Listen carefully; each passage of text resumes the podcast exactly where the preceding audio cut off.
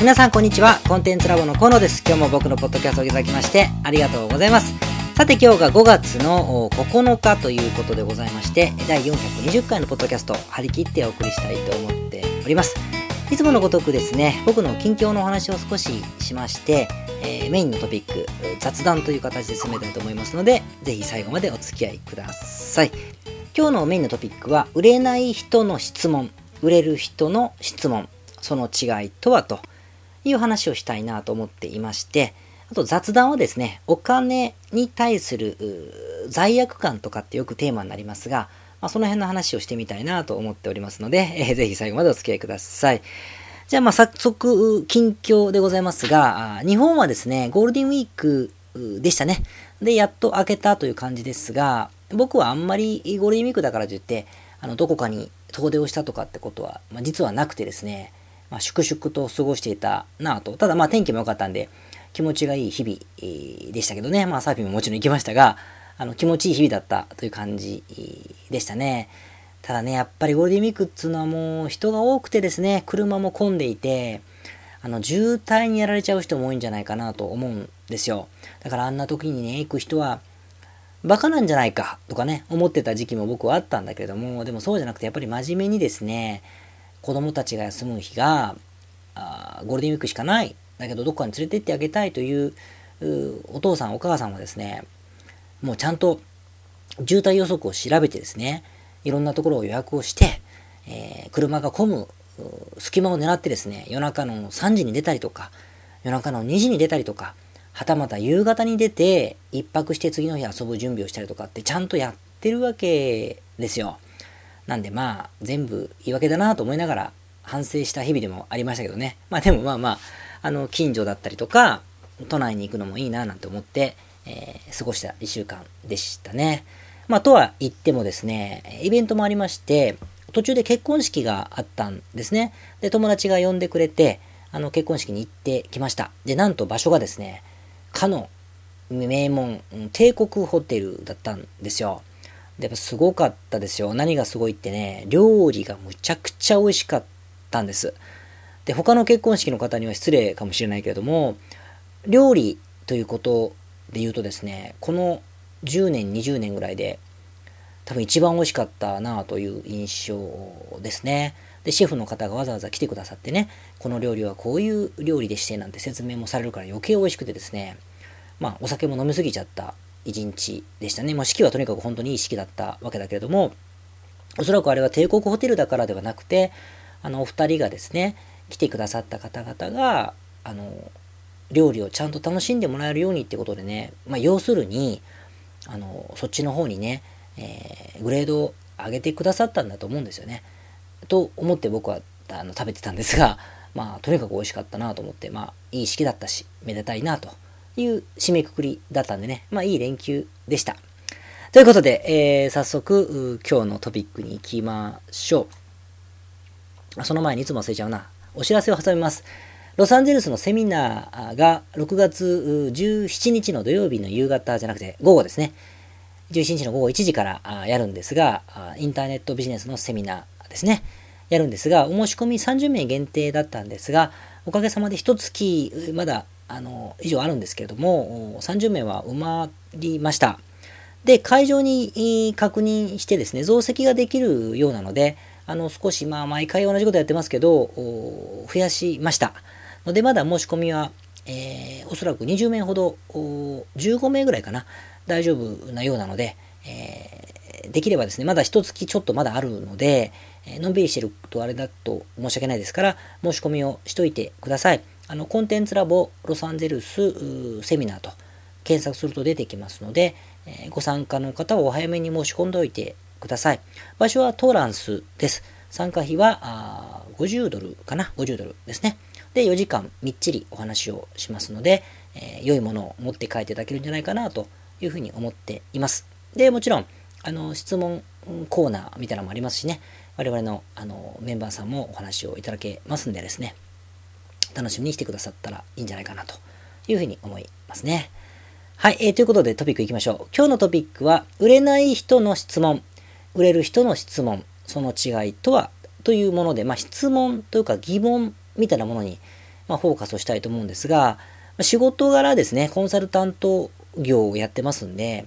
ものすごいたくさんの質問を僕はもらいます。もらいますね。で、同じく仕事柄ですね、コンサルタントをチームとして、えー、持っていますので、そのコンサルタントの人からですね、人からも、もちろん僕の結局僕らの会社のクライアントさんだけど、からの質問のことを質問されたりとか、はたまたクライアントさんそのものがですね、コンサルタントだったりとか、コーチをなさってますんで、その方々がどういう質問を受けているけどね、みたいな話もするんですよ。だからまあ要するに質問をされている内容をものすごい僕はよく聞くということにになるわけだからこの話をする、するんですね。で、今日は質問って言い方は僕はしてますが、別に人に聞くって意味じゃなくて、自分が持っている疑問だったりとか、自分が調べていることというふうに置き換えてもらってもいいと思う。それをもっと今日は質問という言い方をしますね。で、まあいろいろ聞かれるんだって話なんです。で、多い質問がどういうものかなんだけれども、ビジネスをですね、これから始めようという人たちっていうので多いのはですね、どういう質問かというと、実は、まあ、海外からのご質問が多いので、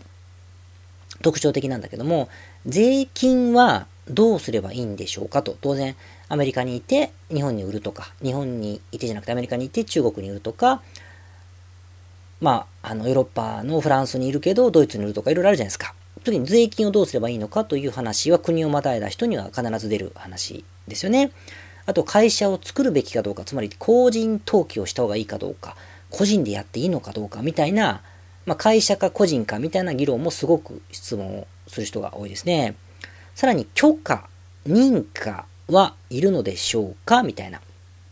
話もよくされます。まあ、つまりは制度についての質問なんですよね。で始める前だったら当然気になるんだろうなというふうに、まあ、思う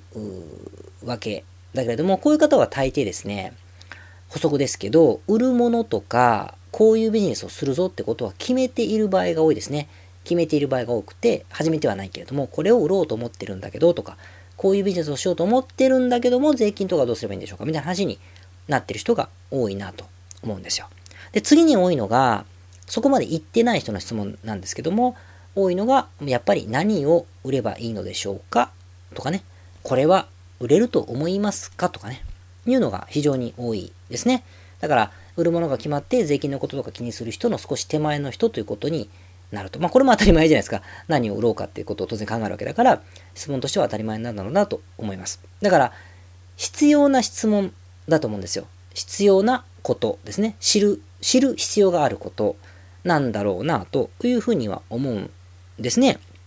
特に、あの、制度面というか、許可みたいなことっていうのは、あの、商材によってはしっかりと理解しておかなくちゃいけないこともあるので、やはり必要なこと。なので僕も一生懸命答えるようにしているし、一生懸命答えた方がいいんじゃないかというふうに答えるようにしているわけですよ。でもですね、これって必要な質問ではあると。必要だけど、重要ではない質問なんだろうなと思うわけですね。で、じゃあ、重要って何なのってことなんですが、特にビジネスの初期、まあ初期、大体初期に当たるんだろうけれども、初期のビジネスにとって、重要なものっていうのはですね、僕はやっぱり儲かるということに直接つながる質問なんだろうと思うんですよね。で、儲かるっていうと、拒絶反応を起こす人もいるかもしれませんが、儲かるっていうのはやっぱりね、どう斜めに見ても、ひっくり返して見てみてもですね、ビジネスにおいてはやっぱ一番重要だと思うんですね。なぜかというと、まあちょっと脱線しますけど、儲かるという言葉の中には、お客様に喜んでもらえるかどうかという答えが儲かるってことだし、社会に貢献できているかどうかということの答えも儲かるということだと思うんですよ。で、自分の周りが幸せになってるかどうか、自分も幸せになってるかどうかも儲かるということに答えがあるし、継続性があるかどうか、そのビジネスが持続可能かどうかということについても儲かるということになるし、雇用を生み出しているかどうかという意味でも儲かるということになる。地域貢献についても儲かるということになっていくから、全部含まれてると思うんですね。だから儲かるというのは一番重要なことだと思うんですよ。で、でその儲かるってことに直接つながる質問が重要だっていうことを言ったんだけど、それ何かっていうとね、やっぱり儲かるということに直接インパクトを与え与える、儲かることにインパクトを与える質問というのが重要な質問ってことになるのかなというふうに思うわけですよ。まあ、例えばですけど、さっきのね、税金とかの話を例に挙げてばっかりで、あの、恐縮なんだけれども、それと比較すると分かりやすいんですが、何をすれば、何をすれば売れるかどうかが判断できるんだろうかという質問だったりとか、何をすればもっと売れるのか、今売れてるとしたらですよ、何をすればもっと売れるのかというのは、まあ当たり前ですけど重要な質問ということになるんだろうなと思いますね。で、もっとこれを具体的にして、売れるかどうかを試すために多くの人に見てもらう必要がありますと。そのためには何にお金と時間をかけた方がいいんだろうかという質問はもっと重要な質問になるじゃないですか。あとは、今売れてますと。だけどもっと売るために広告とソーシャルネットワーキングサービスをどんな風に活用すれば、どこに、その2つにどのように時間と労力を配分、お金を配分すればいいのだろうか、と質問も非常に重要な質問というふうに呼ぶことができる。なぜかというと、儲けることにインパクトが出るからなんですよね。わかります？インパクトが出るじゃないですか、儲けることにこれっていうのは。なんだけど、税金をどのように払うかということについては必要な質問なんだけども、これを正しく理解してですね、優秀な税理士をたとえ雇ったとしても、契約したとしても、儲かるということのインパクトはほぼゼロだと思うんですね。税理っていうのはもともと結果を計算する処理なので、儲かるということに関してはインパクトを全く与えないわけで、全く変化をしないんですよ。もちろん、節税のスキームを組むことでお金が残るということはあるんだろうけれども、まあ、これはちょっと今日の話とそれるからね、あの、儲けてなければ納税する売り上げは上がってないわけですから、結局これもインパクトになってないわけですね。あと、許可についても、必要な質問じゃないですか。当たり前だけど。なんだけども、これを正しく理解したと言っても、儲かるということにはインパクトを与えないんですね。与えない。まあ、例外があって、まあ、自分の住むエリアだけがその許可が取れるとしたらですよ。自分の住むエリアだけでその許可が取れるという特殊なものなんであれば、そのビジネスの需要と供給のバランスを考えるとですね、アービトラージが生まれるので、えー、儲かるということにインパクトを与えるんだと思うけれども、多くはそういう意味で聞いてない人が多いので、やっぱり、えー、これはインパクトを与えないわけですね。確認だから、確認だから。で、しつこいけど我々はですね、全部必要だということと重要だってことをなんで分けてわざわざ説明するかというと、必要なんだからいいじゃないのよってなるんですが、別にいいんですよ、必要なんだから。なんだけど、僕らは弱いじゃないですか。僕らっていうと失礼だけど、まあ弱いです。みんなね、大したお金を持っていないし、大した時間もないんですよ。まあ、使わないしね、徹夜ずっとする人もいないし、年取ってたらできないしということで、時間もお金もない、つまり弱者なんですね。ビジネスの業界では弱者、弱者も弱者、超弱者なわけですよ。っていう時にですね、その全然ない資源、つまり時間とお金、えー、なんだけども、労力とね、時間とお金を有効に使って儲けようと思ったら、インパクトが大きいものだけにお金と時間を使う余裕しかない、それしかできないはずなんですよね。そうしないと儲かるまで、あの、届かないんですよね。届かない。っていうことでですね、ここが分かってるかどうかで質問の質が変わると思うし、ここに儲かる人の質問と儲からない人の質問の差が出るんじゃないかなというふうに僕はいつも聞いてて、思います。まあ、しつこいけど必要なことだから全部紐解いていくし理解をしてもらう必要はあるんだけれども、でも儲かるか儲からないかっていう風になってくると、先にそれが前に出ちゃうとですね、どうしてもあの売れないという風になってしまうので、やっぱインパクトが出る質問だったり疑問だったりを解消していくべきだろうなというふうには思うんですよ。なんで今日はま答えではないけれども、ビジネスの初期の時に、えー、重要な質問にたどり着くためのコツみたいなことをちょっと言ってみようかなと思っています。で、そこですごく参考になるのがですね、あの、アメリカのビジネス書とかで紹介されたり、有名な経営者の方が言って有名になったんだけども、えー、構え、打て、狙えっっていうのがあるんですよ。なんか違和感ありません？構え、打て。狙えって、まあ、知ってる人は知ってると思うんだけど、普通ですね、えー、構えて、あの、鉄砲の場合ですね、構えて、狙って撃ちますよね。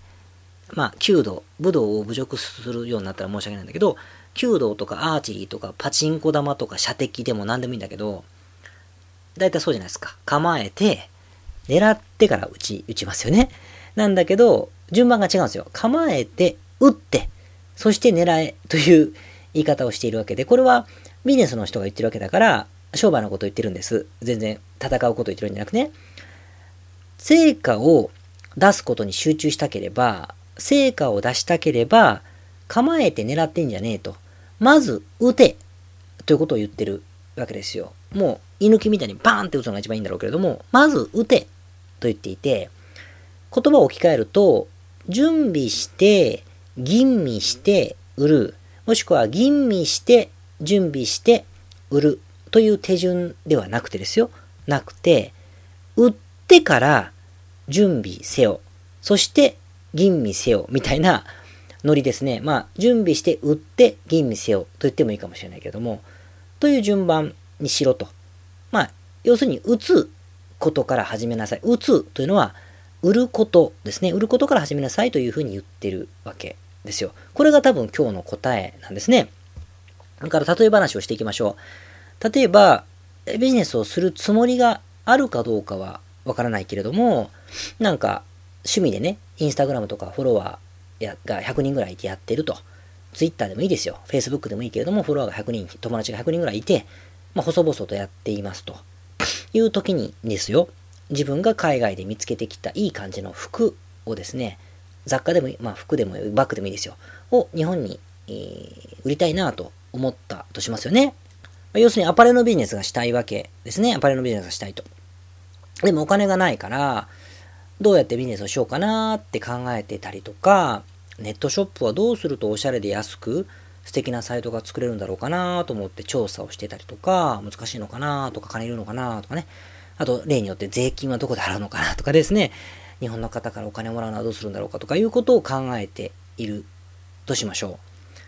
てなるんですよね、多くの人は。なんだけど、これは全部が全く重要ではないことを言っていて、疑問に思っていて調べているわけで、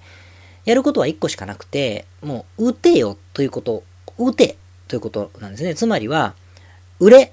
ということです。もう、もう売れということになるわけで、えー、どういうことかというと、さっきの100名ぐらいのフォロワーがいる大したことはないでしょうよ。だけれども、その方々に対してですね、これどう思う？欲しい？とか、これすごく素敵だと思うかい？というのを投稿することですよ。で欲しかったら言ってくださいぐらい言い切ってもいいですね。欲しかったら言ってねと言い切ってもいいと思います。これがすごく重要なんですね。で、反応を見ていくと。しらーっとしてるとか、いいねも何もつけないとか、いいねがついていいねって言われても欲しくないかったりとか、いう反応が様々だと思うんだけど、そっからしか何も生まれないわけですね。これはインパクトがあるんです。なぜかというと、1個売れるかもしれないじゃないですか。1個だけ売れるかもしれないし、欲しいという答えが何か1個出るかもしれないから、すごく重要なんですね。まあもちろん、その、女性向けの服が売りたいのに、男っぽい性格で、ソーシャルメディアの友達は99人男とかだったら、これは使えないんだけれども、もし女性のお友達がいるとしたらですよ。で、さらに、もちろんそんな人ばっかりじゃないんだけれども、名刺はないだろうかってことです。名刺をもし持ってるとしましょう。でビジネスをするつもりがなかったとしてもですね、いろんな過去の経験から名刺が交換した人が100名ぐらいあったとしましょうよ。同じような感じで。じゃあその方々にね、メールチンプとかああいうそのフリーで多少は使えるようなメール配信のソフトを使ってですね、メールマガジンのソフトを使って、えー、送るんです、みんなに。さい、こんにちは、つって、久しぶりです。最近、アパレルの商品の販売を始めることになりました、と。これ、そもそもどう思いますか？皆さん意見返してください。欲しかったらそのまま手配します。みたいな、もうオファーをしちゃえばいいんだろうな、と、写真を貼り付けてね。と思います。ディテールも書いて。これを女性の方だけに送ってみるってかってこともできるだろうと思うんです。で、これをやれということよりも、そういう環境だったら、一番最短で、しかもインパクトが大きいのはこういう作業だから、このようにするためには、な、打つためには何が私はできるだろうかということがすごく重要な質問だということなんですね。だから名刺とかソーシャルメディアもないんだったら、もう一枚っぺらの商品ページを作ってですね、これは、あの、今で言ったペライチとかストライクリーとか、いろんなものが出てますのでですね、ああいうのでピッピッピッと作ってですね、で、ピッピッピってもちろん作り方があるんだけれども、ピッピッピですよ。作って、で、まあ一番おそらく簡単な Facebook 広告でですね、そのペラペラのページを1枚商品ページを紹介してですね、5000円でも3000円でもいいですよ。広告を流してみることはできるだろうなと。5000円使いたくない人はもう、あの、なんつうか、もうややめた方がいいと思いますけどね。商売を。だけど、使ってみるとしましょうか。で、広告を出してみたりとかして、えー、反応を見ていくことはできるんだろうなと。で、もちろん売れなくてもいいんです。売れなくても何が起こるかってことだけを確認するのは、あ税金のことを調べている時間の800倍ぐらい有効、8000倍ぐらい有効なので、えー、とてもいいことだろうなと。これを打つ。とにかくまず売ると呼ぶわけですね。で、でそれダメだったらどうするんですか？っていうふうになるじゃないですか。でもちろん、厳密にマーケティングの理屈で言えばですね、対象客である、欲しいと思ってる、興味がある人集まってない属性に、欲しいですかって言ったら欲しくないという率はもちろん高い、高いんです。高いんだけれども、絶対に自分で調べているよりも、答えらしきものに絶対に近づくはずなんですよね。まあ、高校だったら余計近づくし、ソーシャルメディアが例えば女性向けの商品扱ってるけど、自分の友達がおっさんばっかりなんだったらそれは意味がないですよ。もちろん。ないけれども、絶対に答えが出るから、すぐ打つっていう例を今日言っただけですね。だって少なくとも Facebook 広告でペラペラの5000円の広告を出すということだったらできるじゃないですか。ってことで、で、ダメだったらっていう人がいるんだけれども、でもね、ダメだった方がいいんです。なぜかというと、ものすごい準備をして、素敵なサイトを3ヶ月もかけて作ってですね、自分にとって素敵だと思うサイトを作って、で、発生してもいない税金のことを一生懸命税理士に相談して、売れるかもしれないという、売れないかもしれないわというなんかドキドキ感というか、そんな見えないお化けと戦いですね。で、やっと売り出した途端に、今度はアクセスがないと思って、でも広告出すのもなぁなんて言いながらうじうじうじしてですね、なんか1年後にやっと売れないことに気づくみたいなことをしているよりはですね、おそらく数日でこの結果っていうのは出るので、人生がね、やっぱ何百倍も得した、100倍ぐらいは得したことになるんだろうなと思う。喜ばしいことだと思うんですね。で、もしダメだったら、同じ要領で別の商材をまた売ってみる。つまり打つ。打って、打って、打って、当たった、当たったっって構えるみたいなことがすごく重要なんですよね。で、実際うまくいってる人は、もうね、皆さん聞聞聞かれたことがある人は分かってると思います。聞いたことがないなら聞いてみたらいいと。絶対同じことを言うし、やってるはずなんですね。例えば、靴の 通販でアメリカで有名なザッポスって会社がありますね。あの、デリバリーハッピネスで有名なザッポスですね。アマゾンが欲しがった会社と言われてますが、ザッポスの CEO のですね、創業者のトニー・シェイさんという方はですね、これ有名な話ですけども、スタートした時にお金もなかったので、在庫がないんだけど、商品だけをアップしてね、売れたら近所に買いに行ったそうです、その靴を。でなかったら、なかった時だけ次用に仕入れてですね、お客様に謝ったりとか待ってもらうってことを繰り返していたそうですね。つまりは、まず打つ、つまり売るということから始めていたという最もたる例なんですよ。いっぱい売れたらどうしようとか、送料計算がどうのこうのとか、ここでショッピングカートがこう動かなかったらやばいんじゃないかとか、在庫が切れてたらお客さんなんて言うかとかってやってると、多分100万年ぐらいかかるじゃないですか、オープンに。それをやらなかったということが非常に重要だし、まあ、そのノリのまま今でもやってるんだろうなというふうには思いますね。もちろんザポスはあのカスタマーサービスが優秀で、お客さんにワオを提供しようってことで、有名になった会社ですよ。普通の靴を売ってるんだけど、ザッポスは靴屋じゃないというブランディングが有名な会社ですけれども、別にじゃあブランディングを考えて私たちはそれで行こうというふうに決めて、一夜にして商品登録が1万点増えたわけではないことが重要。当たり前のネットショップのことはやってるわけで、そこで差別化しているのが有名なポイントなんだけれども、まともに売っていくって時にはまず売るってこと、デリバリーハピネスだなんていう話をしているわけではないということなんですよね。わかります？で、これの効果はですね、まあ、売れなかったらまた次に打つ、打つ、打つってことを繰り返して生きるということで人生の時間が100倍ぐらい、えー、有意義になるってことが一つと、まあ全部無駄なことはないんだけどね。ないけれども。で、さっき出てた必要な質問だと言ってることはですね、まず売るってことをして、あたたってなったら、嫌でも解決する羽目になるんですよ。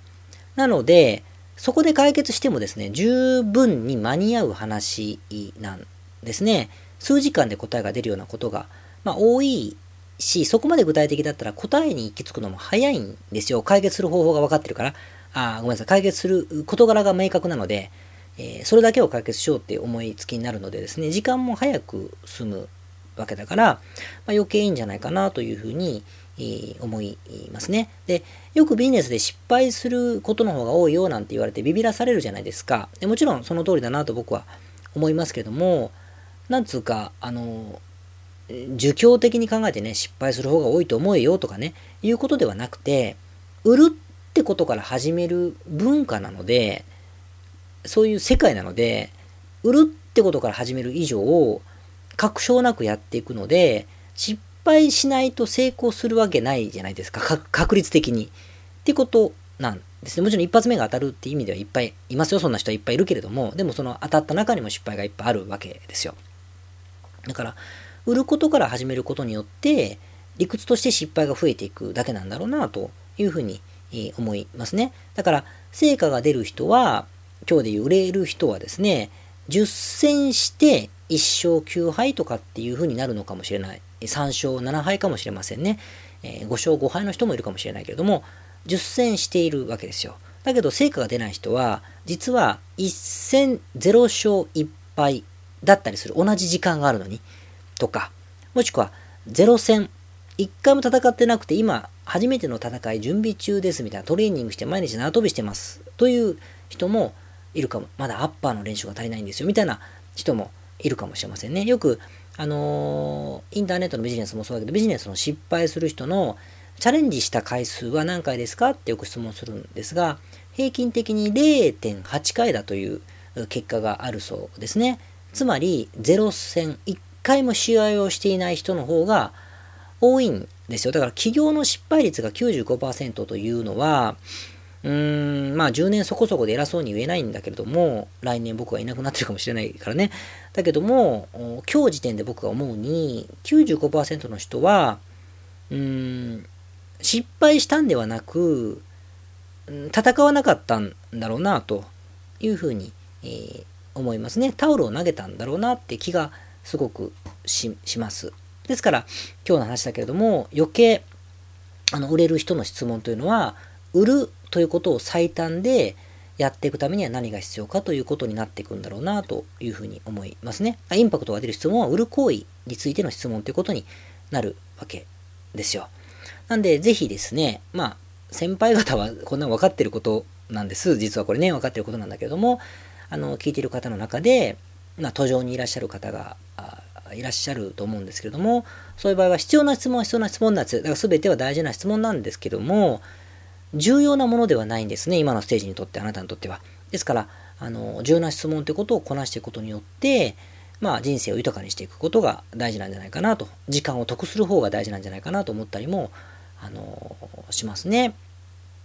まあ、自分が机の上で調べてですね、1億円の年収が手に入る方法が、パソコン眺めて思いつくと思わない方がいいってことですよ。思わない方がいいってことですね。ってことが分かってればいいんではないかなと思ったりもします。はい。えーと、じゃあ今日の雑談に行きましょう。最後の雑談でございますが、雑談はね、お金の話なんです。金の話ばっかりさっきからしてますけど、儲けるという議論をしたときに、違和感がある人がいるかもしれないって話をしたんですが、これね、とても大切に、しているですね、大切なクライアントさんとお話をしていた時の話なんですが、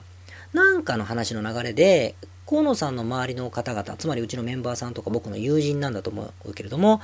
方々はね、お金儲けを優先する人ってあんまり集まってこないんじゃない？金儲け、金儲けって人集まってこないんじゃないか？みたいな、いい人多いしね、という素敵な人多いしね、なんて話になったんです。これは最大の褒め言葉なんだと思うので、ものすごく嬉しいことなんだけれども、でも2人で喋ってる時に、まあ最終的にはね、あの、最終的には、まあそうでもないかもねって話に、まなったんですけど、あ、そっか、そうでもないねって話になったんですが、なぜかというと、別に金の亡者みたいな人なんですよ、実はってことじゃなくてですね、まあ、言葉の選び方の問題な気がするんです。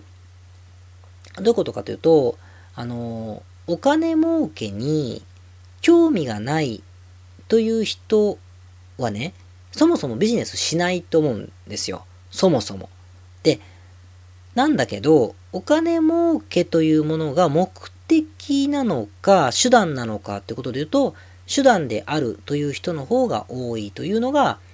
まあ、正解、環境者、環境を決めているのかなと、コミュニティのその空気を決めるのかなと思ったりも、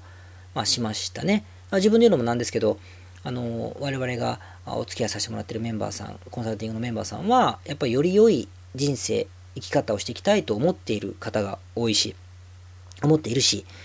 より良い生き方を実践をしているようなね、そこ素敵な人が多いですね。多いです。なんですが、やっぱりそれは金儲けということによって、その行為を助けられている。それが助けになっている部分はやっぱり確かなんだろうなと思うんですね。だから、大事なのは儲けるためのビジネスなんではなくて、なりたいとかやりたいとかなりたい姿のためのビジネスなんだろうなということ以上でも以下でもないから、そっちの素養が強いので、あの、なんかな、優先してるいい人ばっかりだって印象になっていくのかなと思うわけですよ。で、これ日本の特徴だと思うんですけど、面白いもんでですね、これだから、そういう事実でしかないと思うんだけど、お金儲けの捉え方について、極端なら極端なほど人は息苦しくなるのかなと思いますね。だから、あのー、お金儲けがね、目的ではありませんと。お金儲けなんて目的じゃありません。お金儲けは手段でもありませんと。お金というのは結果としてついてくることであって、そこじゃないんですと。いうことをね、明確に言いすぎるコミュニティがあるんですね。やっぱりあるんですよ。なんです。で、なんだけど、これって極端じゃないですか。極端ですよね。だって金はいるんだから、どっちにしたって。極端なんですよ。でいう場合は、ここにはですね、ここにいてしまうと、起業してる人がいてしまうとですね、ものすごい異質な空気に自分を感じてしまうし、でも抑えなくちゃいけないですよ。日本人だったら抑えないって思ってしまうから。で、本音を隠してる気がして、息苦しくなるという風な、もしくは自分がなんか恥ずかしく思えてしまうみたいな集団心理もあるかもしれない。そういうような感じで息苦しくなるのかなと思いますね。本当は違うのに。同じようにですね、逆に触れてる場合もあって、お金儲けてなんぼっしょみたいな。お金儲けてなんぼっしょみたいな。稼ぐことに罪悪感持ちすぎだぜみたいなコミュニティもあるわけで、これもね、この空気が出すぎてもやっぱり、その、なんかこの場合はね、俺はお金儲けじゃないと思うんではなく、なんか自分も金儲けに使えてるのか、使われてるのかなという、なんか、なんかカモになってる感がすごく出てしまったりとか、あと同じように人から見られたくないなというふうに思ったり、価値観の問題をか差を感じたりとかして息苦しくなる場合もあると思うんですよね。なんですが、僕はさっきの話と一緒でね、日本人はお金に罪悪感を持つように育てられているみたいなのも、なんか単純だし、国民性をそんなに馬鹿にするもんでもないのかなと思っていて、そんなことなくないですか？そんなことな、罪悪感ある、あるって言われたらあるのかもってみんな言うけど、それは大体罪悪感があるんじゃなくて、儲けられないかもしれないとか、もらったお金の価値が提供できないかもしれないっていうふうに僕はもうビビってるだけだという見解なんですよね。自分がそうだから、罪悪感があるんではなくて、それもカッコつけててですね、うん、まあビビってんでしょってことですね。その必要なお金をいただいた時に真っ当なサービスが提供できないかもしれないってビビってたりとか、相手から拒否されたらどうしようとか、非難されたらどうしようってビビってるだけで、いや、僕はこの価値があると思って僕は切羽やりましたと、今回の意見は真摯に受け止めて今後の努力にさせていただきますといういう根性がないだけっていうか、だと思うんです。だからまあそれもなんか極端だと思うんですよね。だからまあ極端に言うからそんな風になる話であって、多分、なんかいい感じの人生を生きようと思ったらその手段としてはお金儲けは必要だし、実際必要であると。だけど、まあそうじゃなくてもね、死ぬわけじゃないし、そこそこ幸せにもなれるよねと。生きてるだけで丸儲け。だけれども、なんかいい感じになっていきたいわけだから、我々はなんかいい感じのための手段として金儲けが必要だからやっていくんだよねという、まあ以上でも以下でもないと僕は思うわけですよ。だから、なんか罪悪感を持ってるから日本人はお金儲けに躊躇するとかってよく言うけれども、あれはね、昔から違和感があって、俺、昔からそんな罪悪感あったっけなっていうのもやっぱ思うし、自分が特殊かって言ったら僕はサラリーマン家庭に育ち、サラリーマンの友達がいっぱいいて、保守的な友達もいっぱいいてですね、うーん、と思うから、やっぱなんかね、違和感、それは多分、いざ金を儲けるときにこんなにもらっちゃって怒られたらどうしようみたいなことじゃからちょっと種類が違う。つまりコミュニティに対する息苦しさの話をしているんであって、お金儲けということそのものに対する罪悪感ではないです。だだったら、その金儲けは目的じゃないんですってコミュニティにいると、心地よくなりすぎちゃって、ふわっとするはずなんだけれども、そこで違和感が出るわけないじゃないですか。と思ったりしますね。まあまあ、そんなたった一つの話題からよくこんなに話せるなと思った人は 笑ってるかもしれませんが、ということで、まあこんな話僕好きなんです。ということで雑談だから結論は出しませんが、あのそんな感じ。だから罪悪感があるからお金儲けに躊躇するというのは、多分ビビってるのか、うん、なんか努力して儲けるということのことをやりたくないから言い訳にしてるかとかっていう、まあ、アドラー的に言うと自分のなんか言い訳に使ってる場合もあるんじゃね？と思ったりするか根本的には何かよりよく生きるために、えー、ビジネスが必要だと思って金儲けをしたいと思っているしかといってそれがあ全ての市場主義なものではないというバランスを持ってるまともな人も多いと思うけれどもそこに所属しているコミュニティによってその違和感を感じるだけなのかなと思ったりもするという話ですね。はい。まあ、そう、今日はそんなところでございます。はい。じゃあ、えー、今日も長くなりましたが、これで終わりましょう。最後にロサンゼルスのセミナー、6月17日ですね、えー、30名から40名、50名ほどに人数を増やしてみたいと思っております。席はあるみたいなので、えー、思っております。で、え、申し込みがまだありますが、毎日来てますんでですね、早めに予定されている方は申し込んでください。日本からもですね、えー、何名かの方がご参加いただけるようだから、日本からも旅行がてら来ていただけると面白いんじゃないかなというふうに思って、えー、おります。それでは今日は以上で終わりましょう。皆さんありがとうございました。ポッドキャストをお聞きの皆様、こんにちは。コンテンツラボの山口よし子と申します。普段はサンフランシスコに住んでおります。いつもご視聴どうもありがとうございます。お聞きの日本の方、海外の方、企業で制約に縛られない自由なライフスタイルを実現したいと思いませんか？今日はそんなリスナーの方へお知らせとお願いがありまして最後にお邪魔させていただいています。一つ目はコンテンツラボのコンサルティングサービスについてです。番組でもホストの河野がよくメンバーさんと呼ばせていただいていますのでご存知の方も多いかもしれませんね。起業前の人にはビジネスプランを一緒に考えることから始まり起業後の方なら集客組織化異業種展開お金の残し方または望むライフスタイルの実現まで実際の電話やメールでのコンサルティングのほか学べる仕組み世界中日本人の日本人の日本人同士とつながれる仕組みを取り入れたコンサルティングコーチングコミュニティが全て入ったサービスです。私たちのクライアントさんは7割が海外在住者さんで3割が日本の方です。これから起業したい方すでに起業している方成長期に入られている方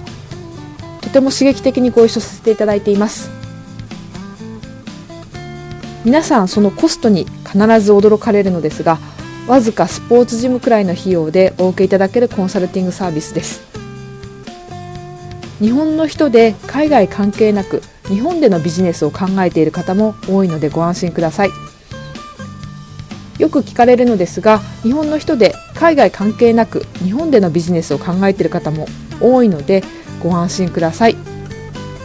起業前起業後日本海外関わらずもっと成長するために支援や刺激的な仲間とつながりたいとお考えならおすすめです。